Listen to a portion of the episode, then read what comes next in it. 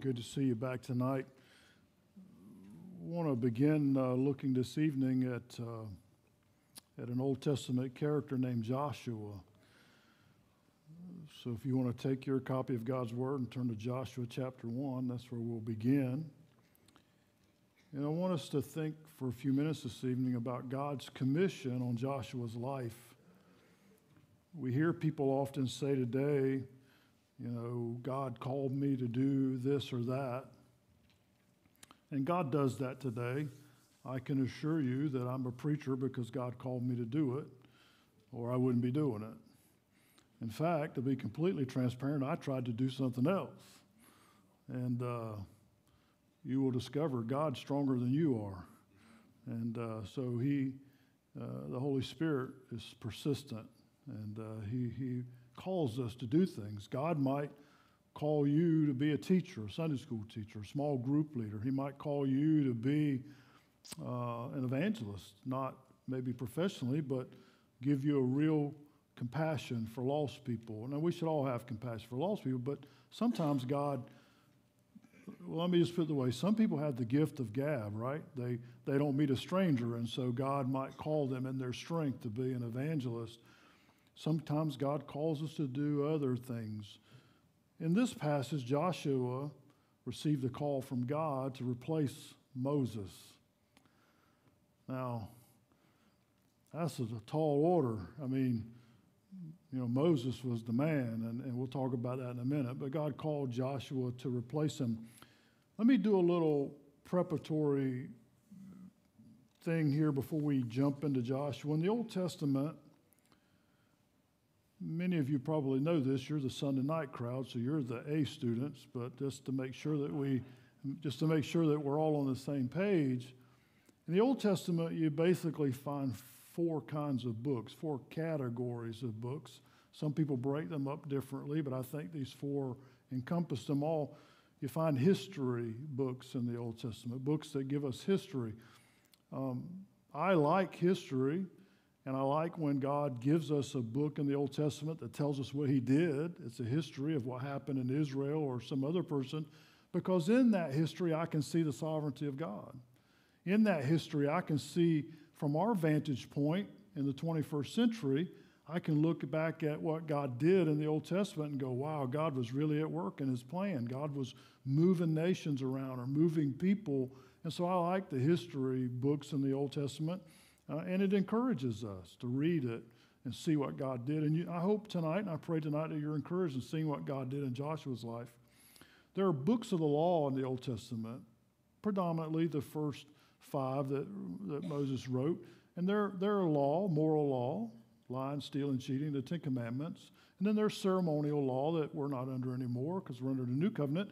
But the law is important, isn't it? I mean, the law, the law tells us what God's standards are. And I wrote this paragraph in my notes. It's, in, it's, it's an example, not all inclusive. You know, the Bible says that these things are sin adultery, fornication, homosexuality, murder, lust, lying, stealing, cheating, greed, gluttony, disrespect of parents, blasphemy, and so on. God said those things are wrong. Just in case anyone's wondering, they're still wrong, okay?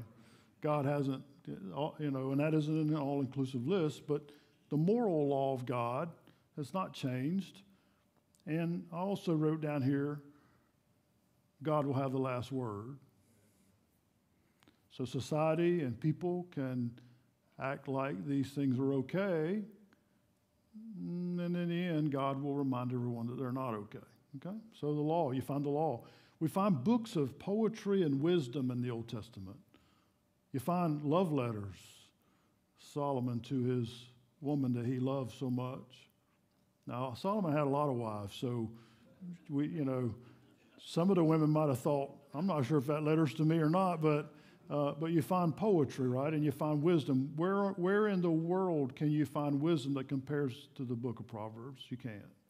I mean, the book of Proverbs is uh, I have taught through the book of Proverbs more than once, verse by verse, and it takes months. It takes long time. Why? Because it's full of wisdom for life. I mean, it is so practical I mean, it's just incredibly practical. Here's something that'll bless you. There's, there's 31 chapters in the book. If you read one every day, you can read it every month. Wisdom, wis- the wisdom of God. And then there are, there are the Psalms, which are, are, are poetic and worship of God and full of those things that bless your heart. And then, of course, Song of Solomon, it's called the Canticles or the lyrics, uh, you know, a song about the woman that he loved. And then finally, there are books of prophecy in the Old Testament. We have prophets. They prophesied locally to Israel and to Judah. The neat thing I like about the prophets is, again, from our vantage point in the 21st century, we can go back and read what they prophesied and then look a little later and go, yep, God did exactly what he said he was going to do. And that happened, that's a lot in the Old Testament, right? You can read it.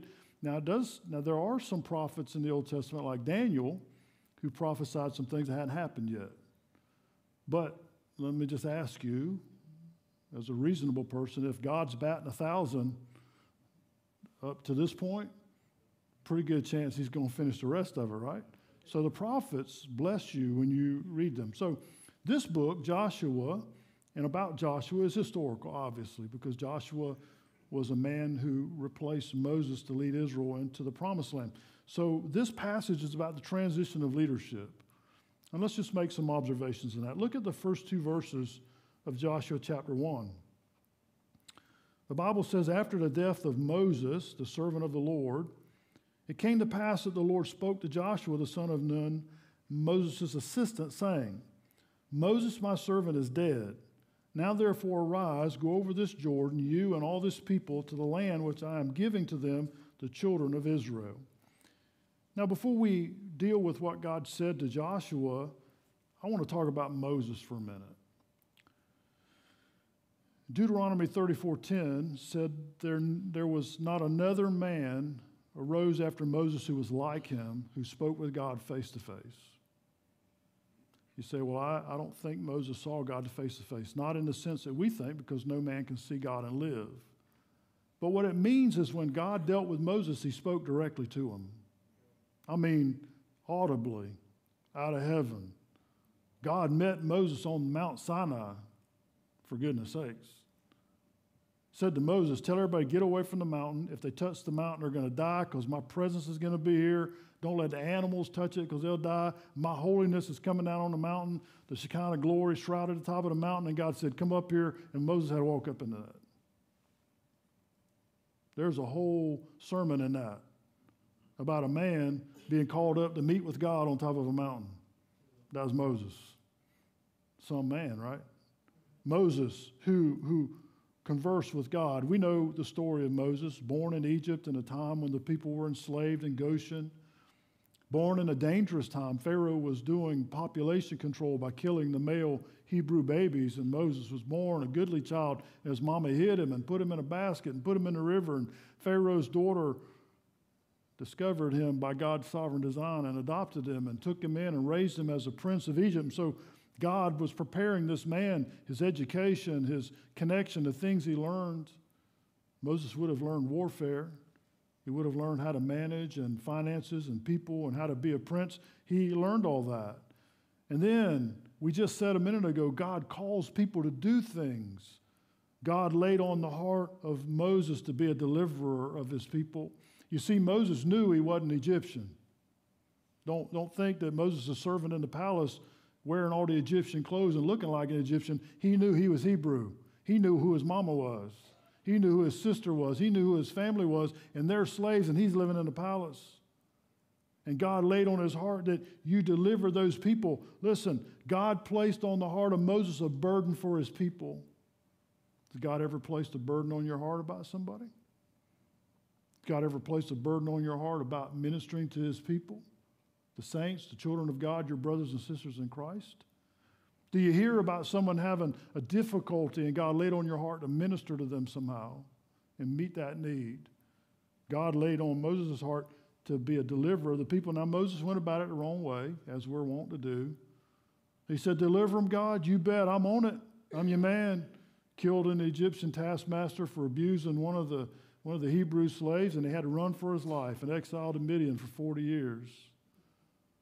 Then, after, after some, some higher education in the desert, God met him at a burning bush and called him and said, Now go back and tell Pharaoh, let my people go. And you know the story. Moses goes back, plagues upon Egypt, the tenth plague, they get thrown out, leads them across the Red Sea, that whole deal. And then Moses is a lawgiver. We just talked about that. He goes up on the mountain and he receives the law from God. And finally, Moses was a shepherd of the people. As they crossed that wilderness, when they had a need, they came to him. When they were hurting, they came to him. When they wanted assurance, they came to him. They looked to Moses. When they were hungry, they cried out to him. When they were thirsty, they cried out to him. Now, sometimes they wanted to stone him,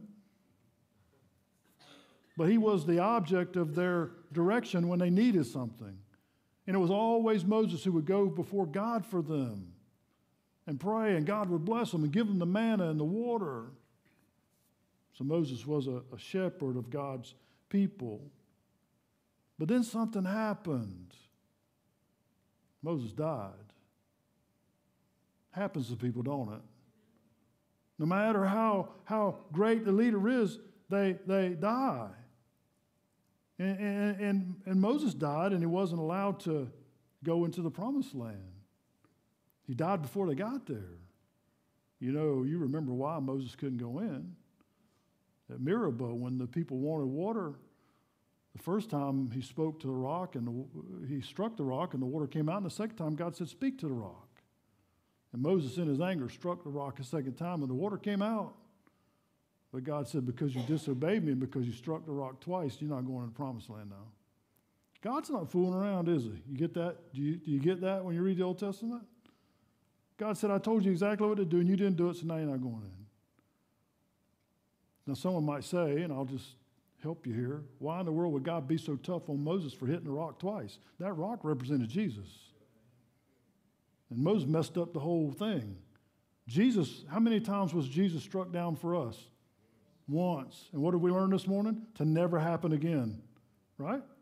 So by Moses hitting the rock twice, he was basically illustrating striking Christ twice and messed the whole symbol up. And so God said, You're not going in. Let me read you. Matter of fact, I think I put it up on the notes, and you can look in your Bible if you want to. Hold your place in Joshua and look at Deuteronomy 34. Deuteronomy 34. Listen to the, to the account of the death of Moses. Deuteronomy 34 1. Then Moses went up from the plains of Moab to Mount Nebo to the top of Pisgah which is across from Jericho, and the Lord showed him all the land of Gilead as far as Dan, all Naphtali and the land of Ephraim and Manasseh, all the land of Judah as far as the western sea, the south and the plain of the valley of Jericho, the city of palm trees, as far as Zoar. Verse 4 Then the Lord said to him, This is the land of which I swore to give Abraham, Isaac, and Jacob, saying, I will give it to your descendants. I have caused you to see it with your eyes, but you shall not cross over there. So Moses, the servant of the Lord, died there in the land of Moab according to the word of the Lord. And he, God, buried him in the valley of the land of Moab opposite Beth Peor, but no one knows his grave to this day. Now listen to verse 7. Moses was 120 years old when he died. His eyes were not dim. He didn't go to the eye doctor and he didn't wear glasses. That's amazing, isn't it? Nor was his natural vigor diminished. You know what that means? At 120 years old, he was in better health than you and me. At 120 years old, God had preserved his health.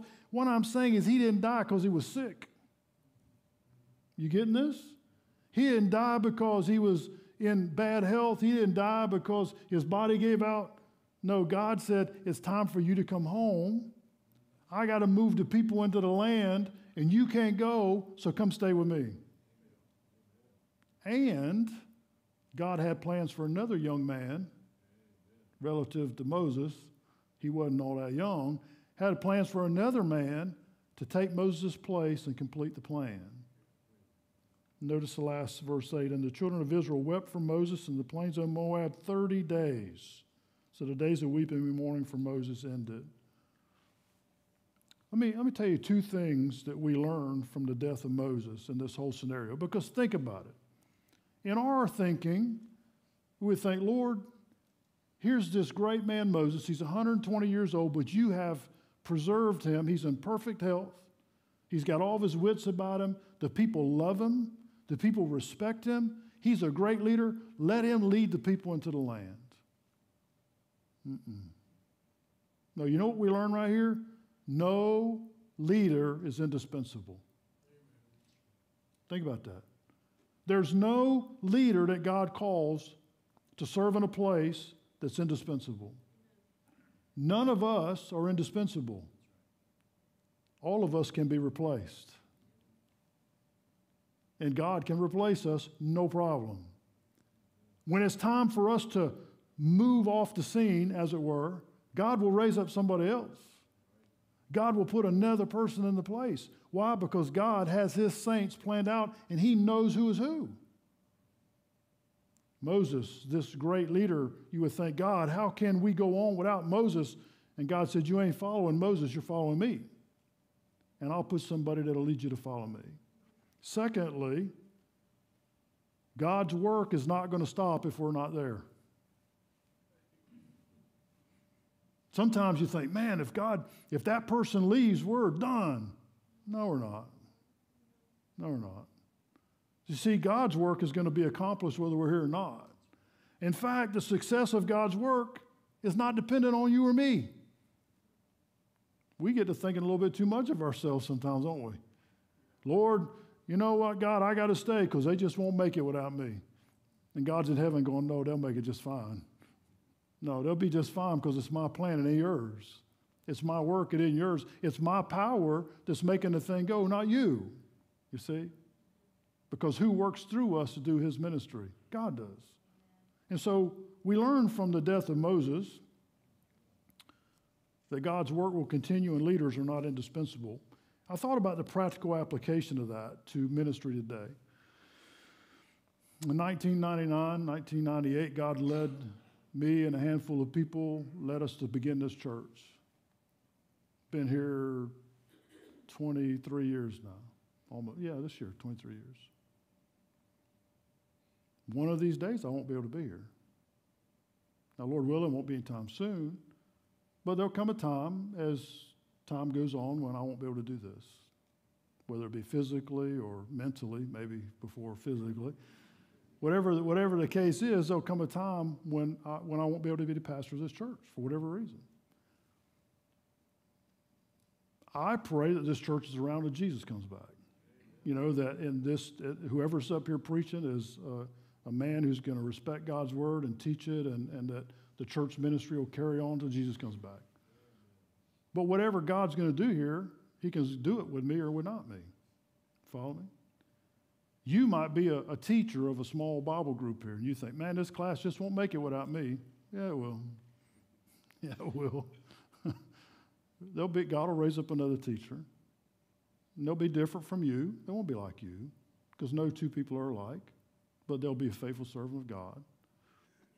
Maybe, maybe you work in a ministry. There'll come a day when you won't be able to do that ministry anymore. But that ministry is not going to stop just because you can't be there. You say, well, then what should we do? Serve until God says don't serve anymore. Be like Moses. God, I'm going to lead these people till you tell me I ain't leading them. And God said, then come up on the mountain. This time come home. And God, God buried him, buried his body, waiting on the resurrection. And Moses went on to be the Lord. Hey, by the way, just a little side note. Something happened in Matthew chapter 7. Do you remember what happened? Jesus went out with his disciples and went up on a mountain, and Jesus was transfigured. You remember that? And two people showed up to stand there and talk to Jesus. You remember who they were? Moses and Elijah. Moses got in the land anyway, didn't he? he wasn't in his human body, but there he is, standing up on the mountain in, in the promised land, talking to Jesus. I don't know how this went. God called Moses home. He died, in perfect health. Moses probably feeling bad because he didn't get to go over into the promised land. And God said, It'll be okay. I'll let you go over there. Jesus, my son's going to be there one day, and you just got to talk to him. See, God's good, isn't he? Amen. Moses didn't get to go over in his body, but he went. Now, that brings us to, to Joshua. So now Moses is dead. We need a new leader. if there's one thing I've noticed about God's people, God calls leaders to work among his people. Leaders at different levels, but leaders. You need leaders. And God calls this man. Look at verses 1 and 2 again. After the death of Moses, servant of the Lord, it came to pass that the Lord spoke to Joshua, the son of Nun, Moses' assistant, saying, Moses, my servant, is dead. Now therefore rise, go over this Jordan, you and all this people, to the land which I am giving them, the children of Israel. The first thing that strikes me about this is I think Joshua must have felt incredibly alone when Moses died. And here's why I say that. If you read, if you, if you go back and read the Exodus and you see Moses and you see Joshua, you see the two of them together all the time. Joshua was like, uh, he was a servant of Moses, but he was like a protege. He was like a, he was like a disciple.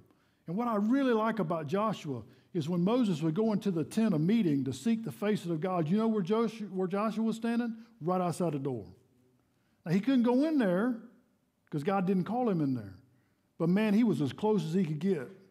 He was as close to the flap to listen. And I don't know if he could hear what God was saying to Moses and what Moses was saying to God, but what I'm saying is this Joshua's heart was to be as close to God as Moses was. Joshua's heart was to watch Moses and to learn everything he was doing and, and to be able to do what he did. And when, and when Moses would go talk to God, the first person Moses would see standing there when he come out is Joshua. What did God say? What did God want us to do? And if you read the story of Joshua, he's a warrior for God. When they sent the spies over into the land the first time, who went? Joshua was one of them. And he come back and said to the people, What are we waiting on? They're all afraid. We're like grasshoppers. He said, We ain't no grasshoppers. Get your sword and your sticks. God said it's ours. Let's go take it. Now it's 40 years later. Well, what, what better man to replace Moses than the man who stood with Moses and the man who, who believed God like Moses and the man who, who walked alongside Moses uh, as he followed God?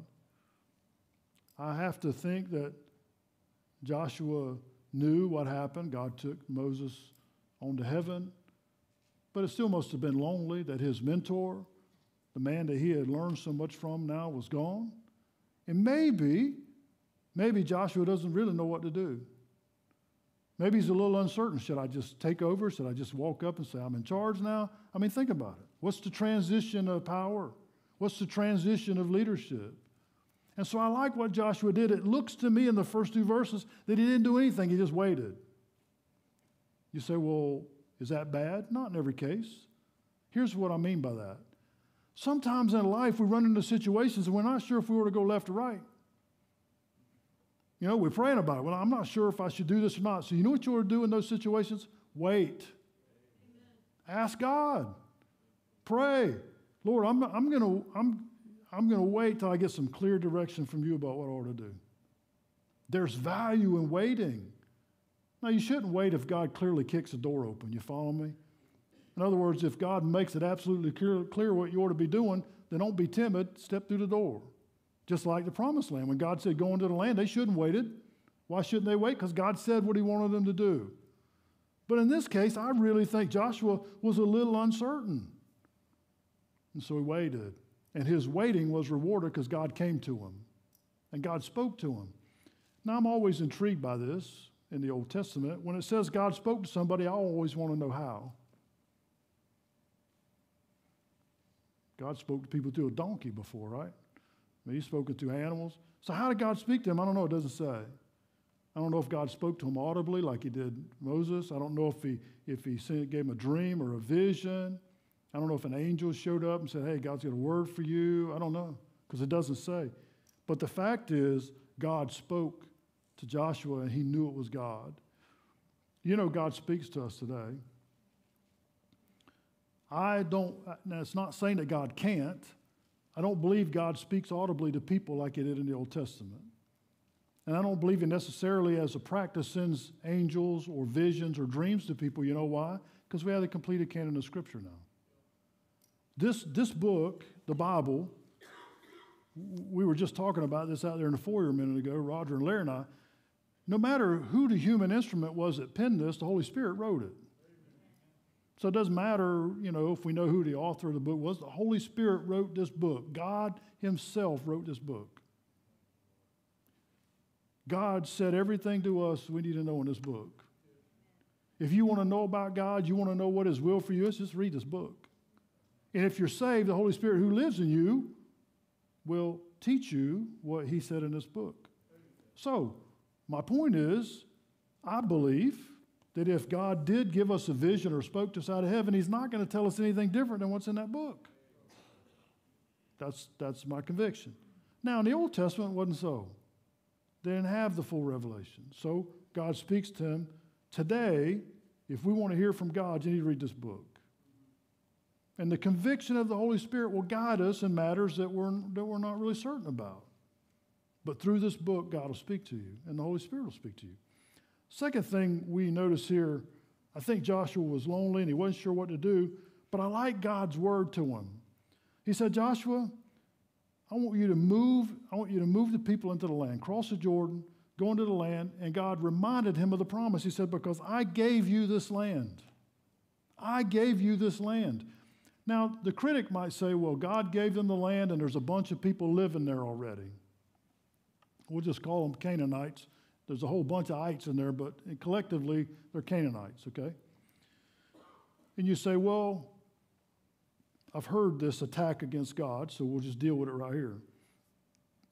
How unfair of God to send Israel into a place where people already have cities and capture and take their cities and destroy them and kill them.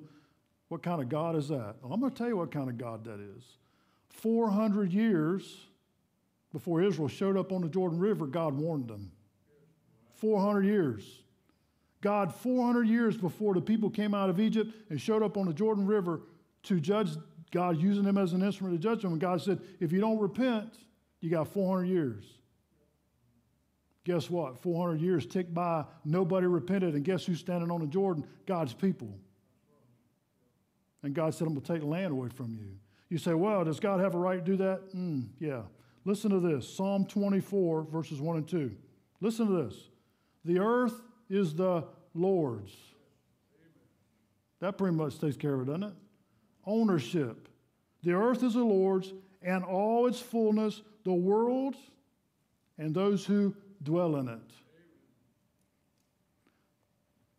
God owns the planet, He owns the stars, He owns the universe, and He owns you, and He owns me.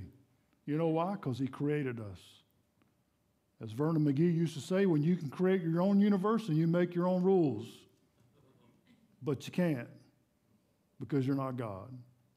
So God said, I promised you this land, and because I'm God and because I own everything, I'm giving it to you. And God's judgment on the Canaanites was just. It was just. You understand that? It wasn't evil, it wasn't wicked, it wasn't wrong, it was just. Just as every person who rejects Christ and suffers an eternal judgment of God in hell receive just reward for their deeds. It's justice. One of the things I've noticed in society today, maybe you've noticed it too, there continues to be a decreasing amount of justice in the world. Wickedness seems to flourish, and nobody wants to stand up and say, that is wrong, knock it off. Right? Do we agree there's right and wrong in life? And we are not squishing somebody's personality to go, that's flat out wrong, I don't want to see you do it no more. And if you do, I'm going to arrest you and take away your freedoms. But when we don't do that, the Bible says because there's a lack of justice, and quick retribution for evil, they're emboldened. Take that for what it's worth, but that's what the Bible says. And you know, the Bible's never wrong. So there you go. Now, the promise. Look at verses 3 to 5 with me for a moment. God recounts to Joshua the promise that he gave to Abraham, Isaac, and Jacob, and, and all down the line. He said, Every place that the sole of your foot will tread upon, I have given you as I said to Moses.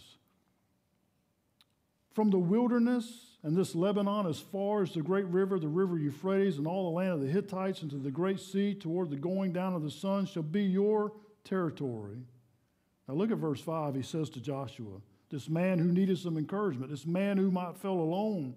God said, No man shall be able to stand before you all the days of your life. Boy, now that's a promise. No man will be able to stand before you all the days of your life. As I was with Moses, so I will be with you. I will not leave you nor forsake you. Man, that's a good word, isn't it? That's a good word to a man who just lost his best friend, his mentor, the guy he looked to. God said, You don't need to look to Moses anymore. I'm going to be with you, and I'm not going to let you fail. And, uh, and let's start with the first thing. God said, Look over there at that land, it is all yours.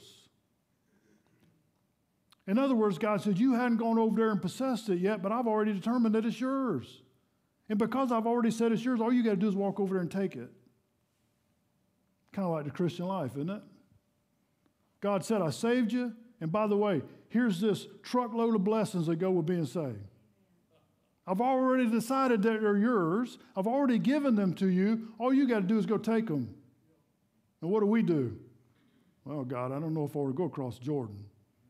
Oh God, I don't know. I don't. I don't know. You know, I know you said you gave it to me, but I don't know if I can uh, appropriate all that. I don't know if I can use all them blessings, God. I don't know.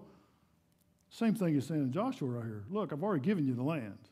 It doesn't matter who's living over there. Doesn't matter how big the walls in Jericho are. Doesn't matter how many walled cities they are. Doesn't matter how trained their soldiers are, how skilled they are in fighting. God said, I gave it to you. And not only have I given it to you, but none of them are going to be able to stand in front of you your whole life. Man, that's, that's some encouragement. You know, the Word of God is the same as it was yesterday, same for us today. All the promises that God gave us as being Christians are just as true. We talked about them this morning the complete and total forgiveness of sin. It's amazing to me how many Christians still struggle with Am I forgiven? Listen, how, how many different ways does God have to say it? How many times does He have to say it? I know Satan tries to discourage us by reminding us of our failures, and, and Satan likes to remind us of how weak we are and, and how, you know, you know how it goes, man, the doubts and that stuff. Hmm. God Himself lives in you, and if God's for you, who can be against you? Amen. And so there you go, right? Same promise as Joshua. The Holy Spirit lives in us. We're adopted into the family of God. What a blessing. Now, two promises God gave him here. Number one, you will be victorious, period. That's what God means when He says, No man will be able to stand for you your whole life. You will be victorious. Joshua, if you trust me, and lead these people across that river, I promise you, you will win. I promise you, you will defeat them. I promise you, I will not let you be defeated. What's left when God says that to us? What's left to do? Get your stuff and get across the river. I mean, that, that's all there's left to do. Now, you, now listen, let's be real about it. These people who came out of Egypt and walked around the desert for 40 years, they probably don't have a sword among every 10 man, okay? They don't have weapons. They don't have siege equipment. They don't have trebuchets that throw rocks. They don't, they don't have any of that stuff. They don't have battering rams. They don't have any military training. The only guy who was a prince and knew anything about fighting just died. So, I mean, they, they're, they're a bunch of people who, were, who, who worked in, in slavery in Egypt for 40 years, walked around in the desert. And now God says to Joshua, I want you to take these people, go across there and whoop all them people. Man, that takes some faith, wouldn't it? Take some faith. But that's what God said. And God said, if you go over there, I won't let them defeat you. I won't let them hurt you. Sometimes you got to step out on faith and trust what God said, even when it don't look easy. You know what I mean? Even when it doesn't look easy. Because in our minds, we can come up with a hundred reasons why we shouldn't do that. Right? Well, God, you know, I'm not ready. Uh, I'm not ready, and the people aren't ready, and man, we need the whole training. I need to I need to teach them how to walk in, in, in formation and get them to march. And I, and I need to, you know, we need to whittle some more sticks and make some spears. And we need to pick up some rocks and train, train the, the, the sling throwers. And God, there's just a lot we need to do. I need to get some, some generals and some lieutenants and some sergeants And we need to, we need to get ready to go over there, and God didn't tell him to do any of that. God says, just get your stuff and go over there. You know, in the spiritual realm, let me hit this real quick. It's kind of like that today, isn't it? Paul said to the Ephesians in Ephesians 6:12, "For we do not wrestle against flesh and blood, but against principalities and powers and against rulers of darkness in this age, against spiritual hosts of wickedness in heavenly places. Therefore, take up the whole armor of God, that you may be able to stand in the evil day, and having done all to stand." Paul said, "We're in just as real a conflict as Joshua was when he crossed the river. We're in a spiritual warfare." And I don't know about you, but the more you try to live for Jesus, the more fierce the battle gets. But you know what God has said to us? He said, if you trust me, you're going to come out victorious. If you trust me, you're going to win. Let me read you this. And you know these passages, and I, I don't want to take the time to turn there. Listen to Romans 8:31. Man, one of my favorite passages in all the Bible. Listen to this. Paul said, What then shall we say to these things? If God is for us, who can be against us? Well, we could just stop right there, right? I mean, we could just stop there and go, Well, you know what? God's for me because what did we learn this morning? I got a mediator, a high priest who's sitting at the right hand of the Father who's on my side all the time. So we could stop right there. If God's for me, who can be against me? Well, the whole world can be against me, but they can't win because I got God on my side. But listen to this. Paul went on to say, he who did not spare his own son, meaning he was willing to give Jesus to die for us, but delivered him for all of us, how shall he not with him also freely give us all things? Now you see his reasoning? If God was willing to give his son to die for us, who in the world thinks he isn't going to finish what he started and give us all that he promised? Because he did the greater first. All right? Listen to what else said. Who shall bring a charge against God's elect? It's God who justifies. Here's what he's saying. Who can bring an accusation of God against us because God is the very one, the very judge who's already said we're righteous? There's no higher judge than Jesus. So when you go to Jesus to bring an accusation against us, he goes, No, I already took care of that. There's no appeal because he already saved us. Now listen to what else it says. Who is he who condemns? Listen. It is Christ who died and furthermore is also risen, who is even at the right hand of God, who also make intercession for us. In other words, now he's arguing from this point. The one who condemn us, who can condemn us, has already saved us. So there's nobody left to condemn us. Again, there's no higher court. There's, no, there's nobody else to condemn us because the one who could condemn us has already said, I've saved you and forgave you so you're not condemned anymore. And remember, Paul said there's now no condemnation for those who are in Christ Jesus. Okay? Listen to this. Then he goes into this part, which I really like. Who shall separate us from the love of Christ? So, tribulation or distress or persecution or famine or nakedness or peril or sword, as it is written, for your sake we're killed all the day long, we are counted as sheep to slaughter. Yet in all these things, listen to this now, we are more, more than conquerors in him who saved us. Paul said, I'm persuaded that neither death, nor life, nor angels, nor principalities, nor powers, nor things present, nor things to come, nor height, nor depth, nor any other created thing shall be able to separate us from the love of God which is in Christ Jesus our Lord. You know what he said in all that? Get your stuff and get across the river. Get, get your stuff and do what God calls you to do, and don't be afraid. Because you can't lose if you do what God said to do, because He's with you. He's going to help you. And that's what He said to Joshua. That's what He said to encourage Joshua. Secondly, God said to Joshua, I will never forsake you, I'll never leave you. There are many interpretations because of the phrase in the Hebrew, but one of them that I like says, I will not be weak towards you, Joshua. I'll be strong towards you. And what he was saying to Joshua is in the same way I was with Moses, I'm going to be with you no less than that. I'll be just as strong for you, just as encouraging for you. Well, I would have encouraged Joshua too, because what did he see Moses do? All kinds of stuff. And God used Moses to do it. Now, let me close with this. Then God gives Joshua probably the most important thing of this whole passage. He gives him the recipe for success. This part we need a lot, okay? And it's the same today, so listen to it very carefully. Look at verse 6. He says to Joshua, he just promised him, everywhere your foot touches is yours. Just go over and take it. Verse 6 Be strong and of good courage. For to this people you shall divide an inheritance, the land which I swore to their fathers to give them. Verse 7 Only be strong and very courageous, that you may observe to do according to all the law which Moses my servant commanded you. Do not turn from it to the right hand or to the left, that you may prosper wherever you go. Verse 8 This book of the law, pause right there. I said this morning, there are, there are heretics who say the law wasn't written until centuries later after Moses and those guys. No, the Bible's very clear right here. There was a book, it was already recorded. Moses already wrote it down before he died. Listen to what he said in verse 8 This book of the law shall not depart from your mouth, but you shall meditate in it day and night, that you may observe it to do according to all that is written in it. For then you will make your way prosperous, and then you will have good success. Have I not commanded you? Be strong and of good courage. Do not be afraid, nor be dismayed, for the Lord your God is with you wherever you go. Man, that's so good. I mean, that's really good. Two things he said bring success, Joshua. If you do two things, nobody will be able to slow you down, man. Two things, and you'll walk through the land, and he did. Read the history.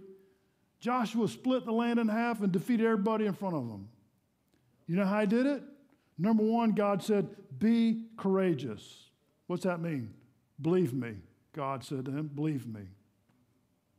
Have faith and let that faith move your feet. Because you trust me, go do what I told you to do. Don't be afraid of the people in Jericho. Don't be afraid of the, of the Hittites and the Moabites and all the other ites that are come out to fight with you. And listen to me, when they went over there and defeated Jericho, the rest of the Canaanites all made a coalition and they came after him in force. I mean, they all got together and they said, We got to wipe these people out. But they didn't realize they were fighting against God, not Joshua. And so he said to Joshua, You go over there. Then, then here's the key to it all. You ready? God said, Keep my law. Translated to today, obey my word. God said, Don't turn to the left, don't turn to the right, but you read the law, you read this book that Moses gave you of my law, and you obey it. And he told him to do three things with it. Watch this. He said, Speak it always. Let your speech be flavored with my words. Speak it, teach it. As the leader, teach it to the people. Number two, meditate on it day and night. What does that mean? That means more than read it. That means read it and think about it. It means read it and ponder it. Romans 8 there this week when I was writing this, I was in my office all by myself. I don't even think Sherry was home. I was home by myself and I'm, I'm writing. And when I was studying this, it came to my mind what Paul said about God's promise to us. So I went over and I started reading it. Man, I started weeping. I was, I, even now, it makes me I was thinking of, of, man, that God would say to us, that God would say to us, if I'm for you, who can be against you? And that Paul would say, what can separate us from the love of God? And he lists all these things and he said, no, we're more than conquerors over all these things. And I think about how many things in life discourage us and get us down and make us depressed and get us sad. Shame on us. Shame on us. God said to Joshua, Listen, be courageous. And number two, obey my word. Speak it, meditate on it. And that's what it means to meditate on it. Read it and let it let God apply it to your heart. Let it make a difference in how you live. Meditate on it. And then number three, flat out obey it. That's another thing we have a hard time with in society. Do what you're supposed to do. Do right. Obey what God says. Now, we can't do it perfectly because we're all messed up, even after we're saved. But I have a passion in our hearts that, God, I want to do what you said. God, I know I can never do it perfectly. And I'm always going to mess up, and I always come back and say, I'm sorry. And God, I want to do better. but have a passion to obey. God will honor that. God understands our weaknesses, He understands our frailty. He's already taken care of all that.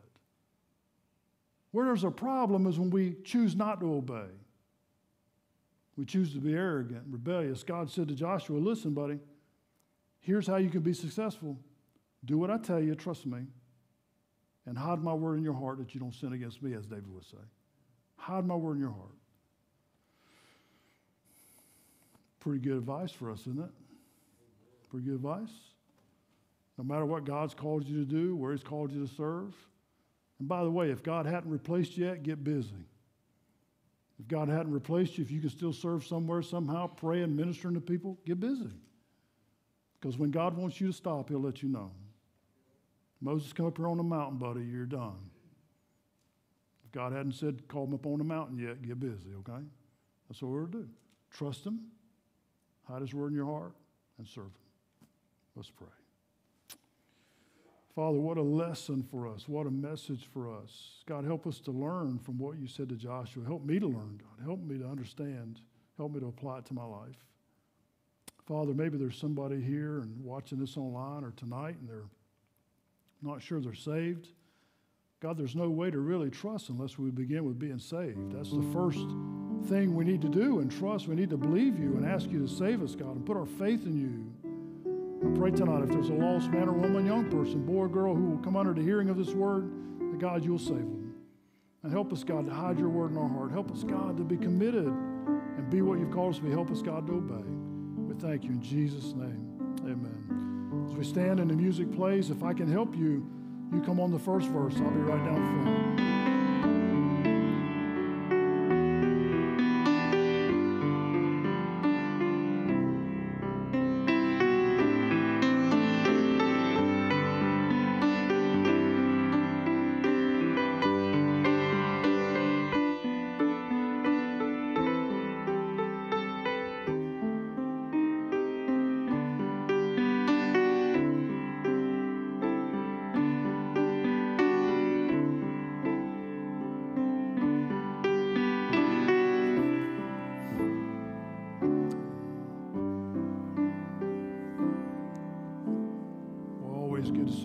Sunday night and have fellowship with you. Let's pray together before we go.